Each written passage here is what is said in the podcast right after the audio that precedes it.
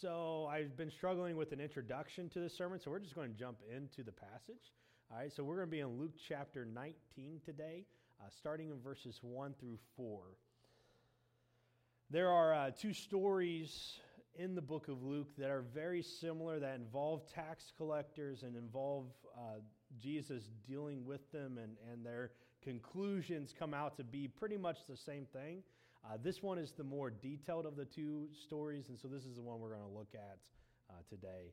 Uh, it kind of goes against my theme because there isn't actually a table involved in this one. So, all right, but here's what he says, starting in verse 1. He says, Jesus entered Jericho and was passing through, and a man was there by the name of Zacchaeus. He was a chief tax collector, and he was wealthy. He wanted to see who Jesus was, but because he was short, he could not see over the crowd. So he ran ahead and he climbed a sycamore fig tree to see him, since Jesus was coming that way. Uh, if you were to read the entire book of Luke, you would see that one of the questions that is being addressed by Luke, starting from chapter 14 and ending with this story of Zacchaeus, is this question. The question is who can come to God? And, and a lot of us who've grown up in the church, maybe we have gone to Sunday school, we know the answer, right? Who can come to God? Anyone. Everyone.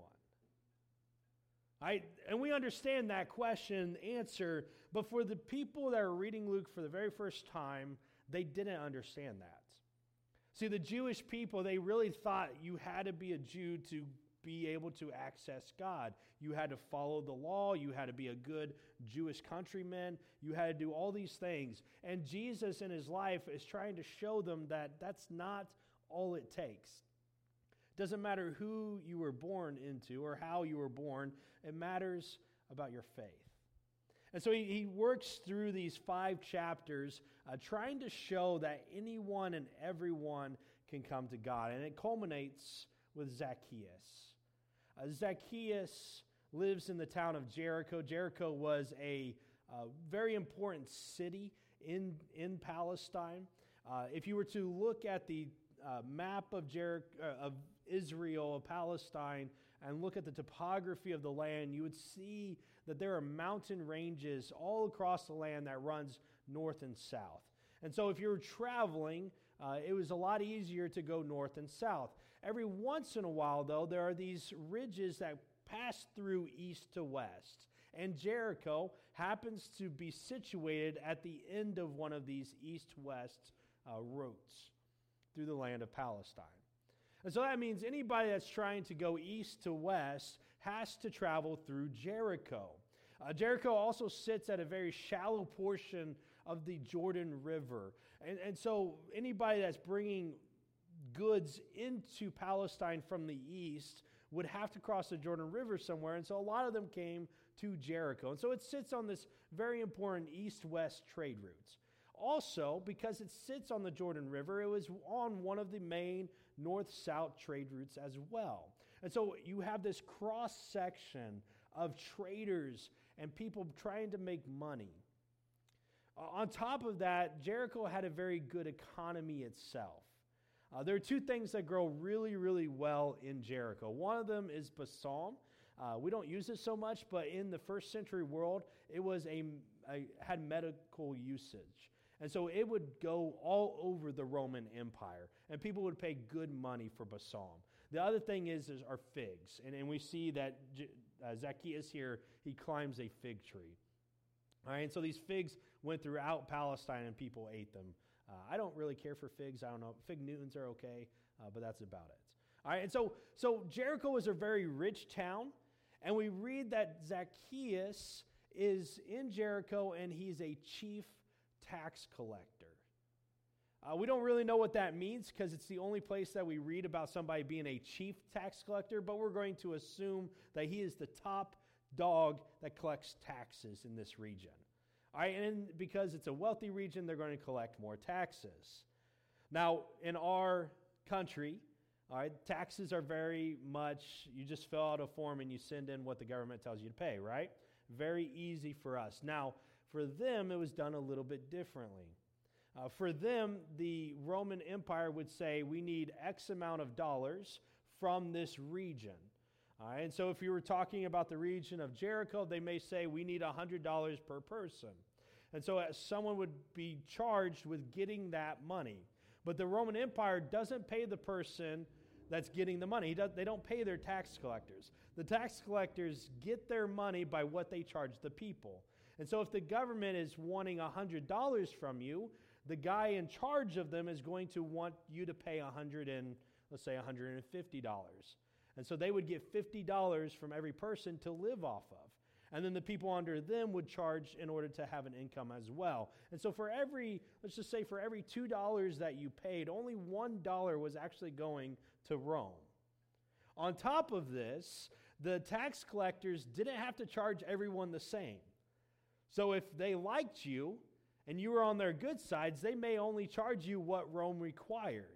But if you were on their bad side and you talked smack behind their, your, their backs, you might get charged a little bit extra.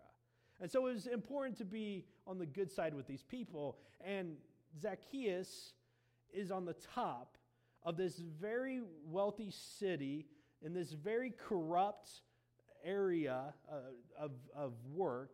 And he is said to have a lot of money, to be wealthy.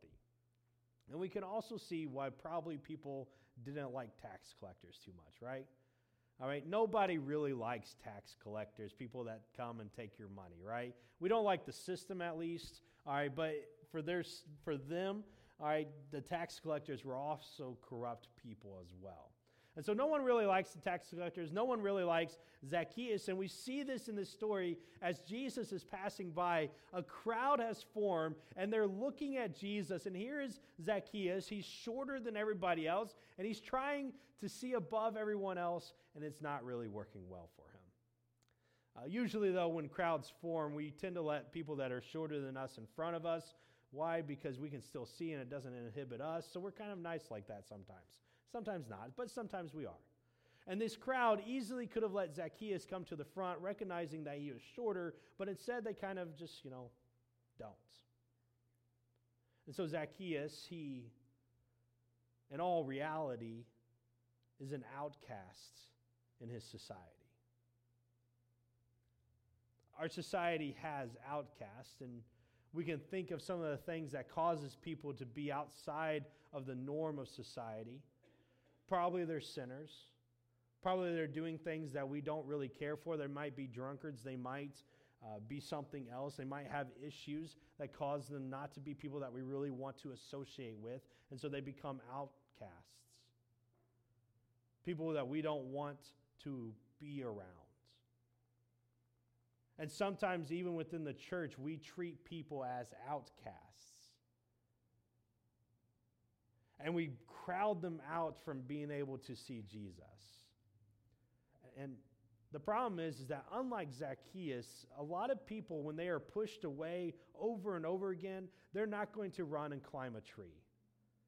They're just going to stay away. And so we have to be aware of outcasts within our society. We have to be aware of the people that other people put at arm's length and are like, yeah, I don't know that I really want to be around you.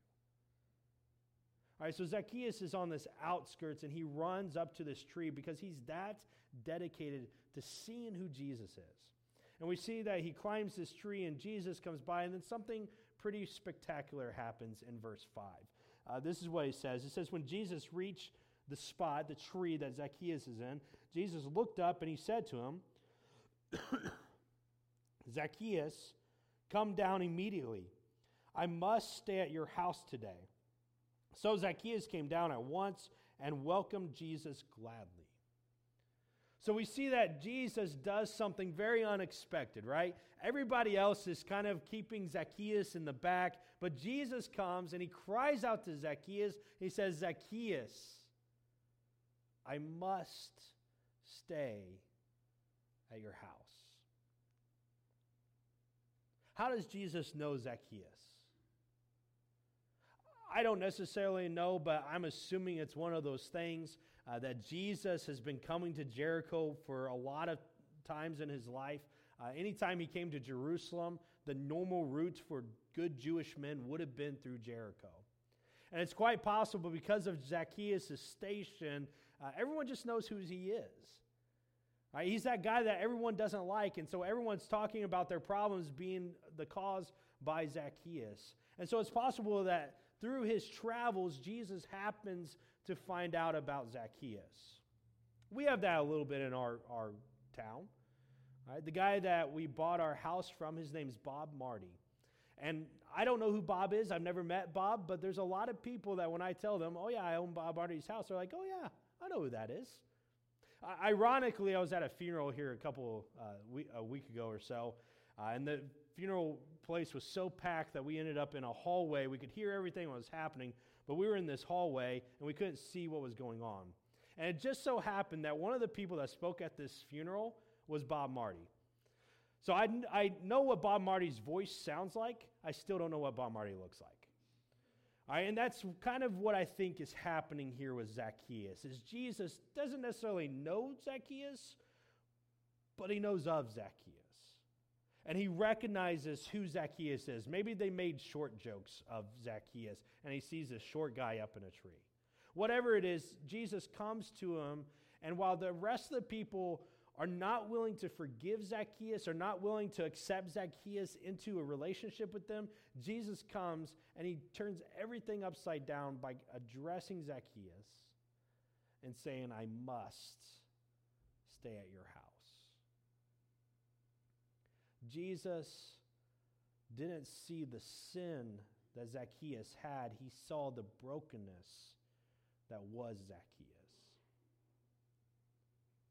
And rather allow, than allowing the sin of the person to be what defined who Zacchaeus was, Jesus invited Zacchaeus into relationship. And Jesus' ministry throughout his life has been defined by this. Right? Everyone that came to Jesus, everybody that was wanting something from Jesus, they all had issues. All right? They all had sins that they were struggling with. And Jesus looked beyond their sins to them as a human. And I think Jesus does this here because he understands his ultimate end goal. You know, this is the last time that he's going to be in Jericho. He's on his way to Jerusalem. He's on his way to be crucified on a cross. He's on his way to be buried in a tomb. Jesus knows this is my last chance. And so he talks to Zacchaeus and invites him in. Sometimes I think the reason why we typically don't invite people into relationship with Jesus is because we often think maybe next time. Maybe next time I'll do it. But the reality is is we don't necessarily know if there is a next time. There might not be a next time for them. There might, not be a next time for us. And Jesus, he knows that there's next, no, no next time for him. And so he's going to take every opportunity to invite sinners into relationship.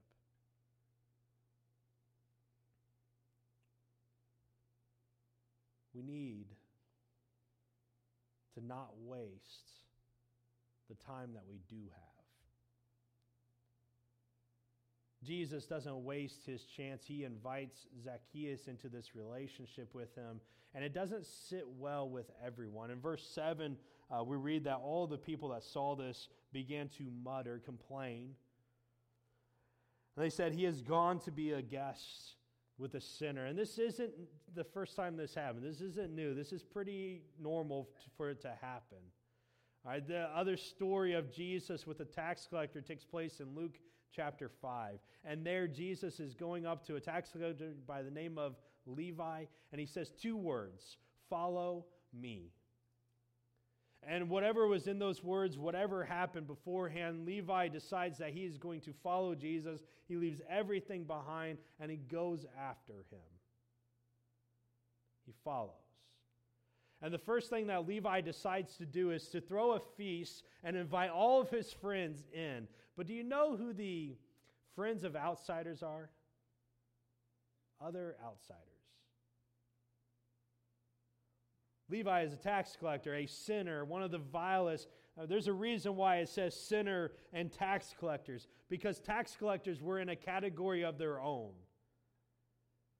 All right, they could not just be lumped in with everybody that wasn't following God. They were people that were outside of that. That's how bad they were.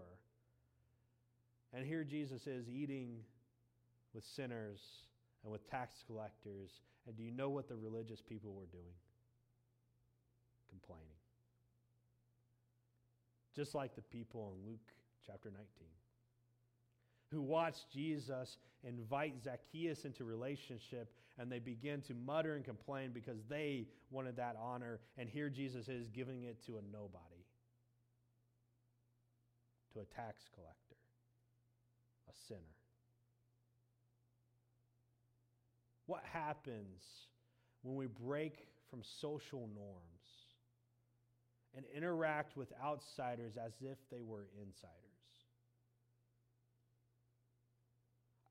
I don't necessarily know. Jesus, when it happened with him, he was ridiculed for it. And I think a lot of us are afraid. What are people going to say about it?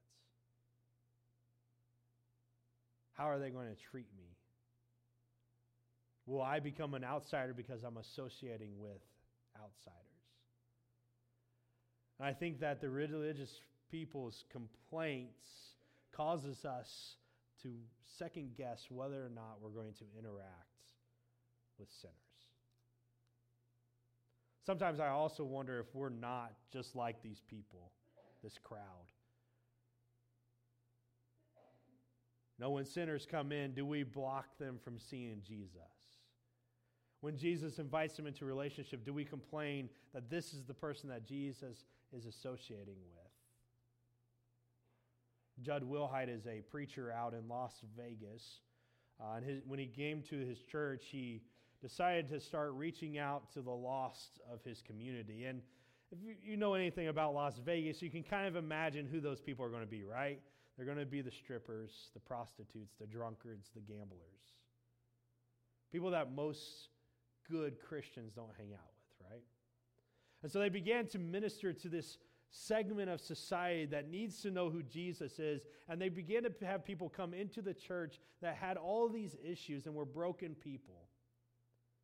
Jud says that one of his elders decided to come to him one day and say, Hey, Jud, just want to let you know I'm resigning and I'm leaving the church. And Jud asked, Okay, what can we do? Like, what happened? Why, why are you doing this? And the elder's response was this He said, We used to reach the lost people. But now we're reaching the lost. I think sometimes we are so proud of ourselves when sinners come to know Jesus and we pat ourselves on the back, but we, when vile sinners, those we deem way unworthy of Jesus, start to come into the church, we, we get a little hesitant with that. Ooh. And I wonder if we don't act like these crowd here. Is Jesus really for them? Yes, we know the answer. Who can come to God? Everyone can come to God. But do we believe it with our actions?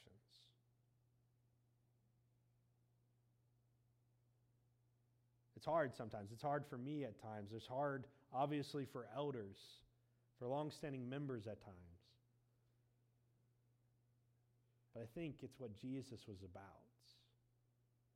And I think far too often we look at the labels that we place on people rather than looking at the brokenness of people. Our world is broken, sinners are broken, and we need to look to them and address the brokenness rather than the label. Something happens to Zacchaeus here while the crowd is complaining and muttering, Zacchaeus is changing.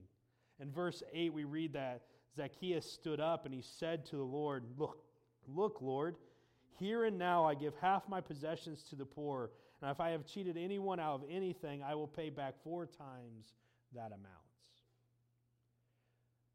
Jesus causes change in people. And that's something that I think we sometimes forget. And I think Zacchaeus, he's building up to this moment. I think he wanted to change. He just didn't know what to do or, or, or what and had to happen. And I think Jesus, by calling Zacchaeus into relationship, is this catalyst for change in his life.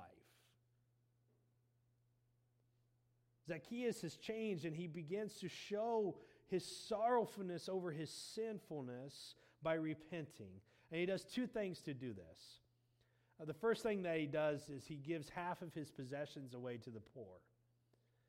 And I think it's important to recognize that Zacchaeus probably had issues with money.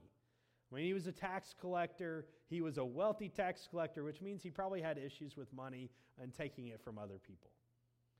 And so, so when we look at repentance in people's lives, we have to recognize that it's not based off, off of just giving money away. What repentance is, is based off what we struggle with.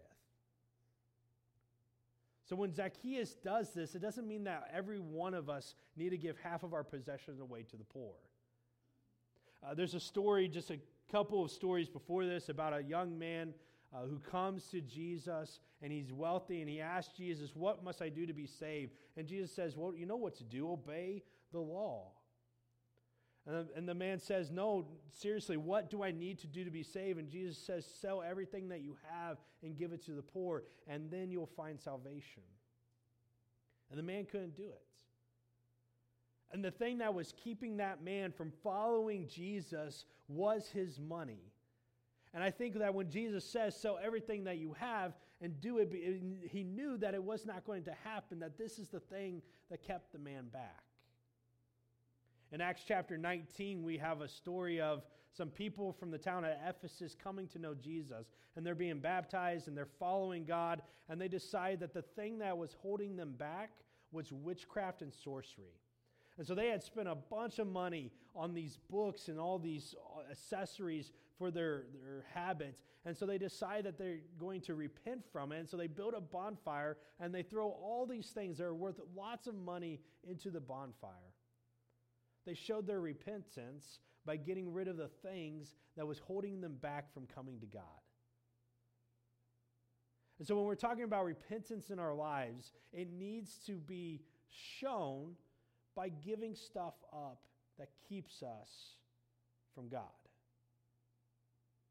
If it's money, then do what happened here. Do what Jesus tells the rich young ruler. Do what happens in Zacchaeus' life. Give it away. Don't rely on stuff. Find reliance on God. But maybe it's not money for you. Right? Not everyone struggles with money, we have to recognize that. A lot do, many do, but not everyone. And so maybe for you, the thing that's keeping you from truly being dedicated to God is something else. Maybe it's lying, and you don't tell the truth to anyone. And if that's the case, then you need to find truthfulness even with everyone you come in contact with. And so maybe to show your repentance, you go to those you've lied to the most and you tell them the truth. What's really going on?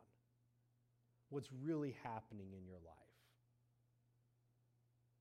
I don't know what it is that's keeping you from God, but I think from the life of Zacchaeus, we see that repentance is shown by giving up those things that keep us from God. The second thing that Zacchaeus does to have this relationship back with his fellow Israelites is he tells them, I'm going to restore what I've taken. He says, if I've cheated anyone, I'm going to give back four times that amount. Now, this is way beyond what was required of him. So, the law of Moses had things set out for if you had stolen from somebody, what you had to give back. So, if you stole it and you realized that what you did was wrong and I wanted to give it back, all right, by my own volition, all right, I only had to give back one and a fifth. So, so if I stole a dollar from you, I'd give you back a dollar twenty. All right, if you had to go to court and you found out that you were a thief, all right, you had to give back two times that amount. So if I stole a dollar from you, you took me to court, I give you two dollars. That doesn't seem like fair, right? All right, but that's just what I had happen. Uh, then, if you were found to have done it intending harm on you, I, I know that you only had one cow, so I stole your cow so that you would starve to death. Okay? I would have to give you four cows in return, four times the amount. Zacchaeus is doing this out of his own volition. He's wanting to give back. All right, and he only was required to give back one and a fifth, but to show how sincere he was and the change that is happening in his life, he says, I'm going to give back four times the amount. Zacchaeus shows his commitment to the change that's happening in his life. And I think the thing that we have to recognize is that Jesus changes people. I mean, Jesus takes people where they were in their brokenness, and he heals that brokenness, even the vilest of sinners. And when we crowd people out, when we don't allow people to come in contact with Jesus, what ends up happening is we don't give the people a chance to change. Jesus closes this story with probably my favorite words that he speaks. He says this He says, Today salvation has come to this house because this man too is a son of Abraham. For the Son of Man came to seek and to save the lost. I mean, Jesus gives commentary on what's happening because this whole thing takes place really quickly, and the people are surprised by it all.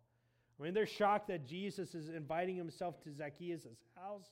They're probably shocked that Zacchaeus, this man that they know to be greedy, is giving away his money now. It's all surprising. So Jesus gives them commentary and he says, Zacchaeus has found salvation because he too is the son of Abraham.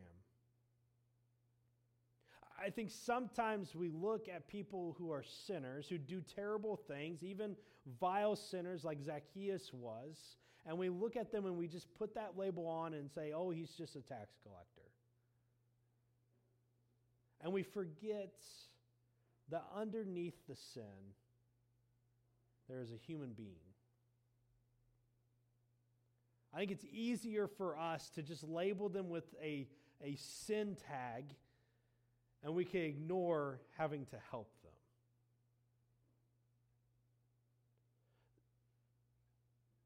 These past couple of weeks have been kind of crazy if you've been following the news at all, with all the women who have stood up and said, I have been sexually assaulted. And two things come out of these stories for me. One, I am so sorrowful that we as a culture could not listen to them when these things took place. The other thing that comes out of this for me is this is, is as I listen and read people's posts in response to everything that has happened, is I think sometimes it's just easier for us to villainize and to demonize those who have done these terrible acts. I pray for justice in every single one of these things that happen, but I also pray that we recognize that the women that have been assaulted are broken and the men that have assaulted the women are broken. And I think that as Christians, our response shouldn't be to demonize these men to the point where they cannot ever come to know Jesus. Our job isn't to crowd them out and keep them back. Our job is to pray that they can know who Jesus is so that they could repent and have healing in their lives so that the whole situation can be made better and glorify God.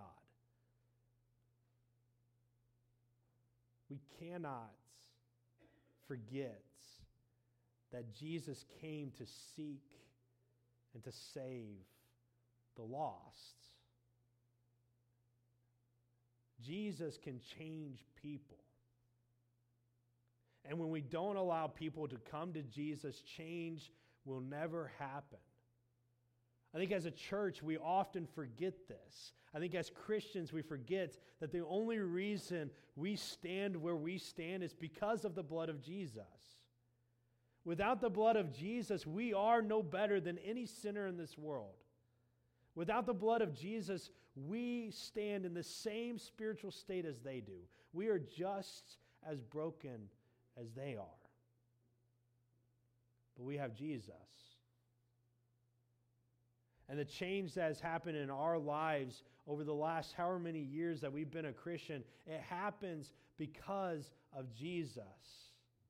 Sometimes I think we forget that change happened because of Jesus, and we expect people to change without Jesus first. And asking people to change without Jesus is an impossible task. All right, it's like asking someone to build a porch swing and giving them only wood uh, and, and a hammer, or, or sorry, some nails and a screwdriver. And say, build a porch swing with these three items. Could they build a porch swing? Maybe, but how are they going to cut the wood? They don't have the tools to cut a wood. How are they going to drive the nails in? Maybe with a rock, maybe with the end of, a, uh, of the screwdriver, but it's not going to look pretty. It's not the easiest way, it's not the best way. And we have to recognize that change happens when Jesus enters relationship with people. And so we have to not create barriers that keep people away from Jesus. We need to tear down barriers and allow people to come to Jesus so they can find true healing in their lives. They can find change that will stick in their lives. Jesus causes the change. Zacchaeus changed not because he climbed a sycamore tree. He definitely didn't change because people were keeping him away from Jesus. He changed because Jesus entered relationship with him and said, I must stay at your house. And if that is what caused the change in Zacchaeus' life, then that is what's going to cause the change in other people's lives. And so we must introduce them to Jesus more than keep them away. Jesus' arms are open wide for everyone. I mean, Jesus came and he was nailed on that cross, not just for us who are sitting in this room today, not just for me, but he died for everyone, even tax collectors, even those that we deem unworthy, even those who are on the outskirts of society, even those who have been cast out from the church. Jesus is hanging on that cross with his arms open wide, wanting these people to come to him. And as a church, we must allow that to happen. We must continue the mission of seeking the saving the lost and bringing them to Jesus. And if you don't know who Jesus is, he is there waiting for you. No matter what you've done, no matter what sin is in your past, Jesus is waiting for you. And his arms are wide for you. Let's pray. Dear God, in our lives, help us to recognize the truth that you died for me, that you died for those in this room, and you died for those that don't even know who you are. Lord, your arms are open wide, stretched from one end of the cross to the other, waiting for acceptance. Your blood provides forgiveness. Your body was broken in our place. And Lord, I just pray that we don't hold people back from you from this awesome sacrifice that you made, but rather we break down the barriers that keep people from coming to you, that keep people from finding the healing that you give and the forgiveness that you provide. Help us to see people not with the labels that we give them, but for the brokenness that they are, for the humans, the divine image bearers people like me. Help us to view them as you saw them, those who needed you the most. I ask this in your name.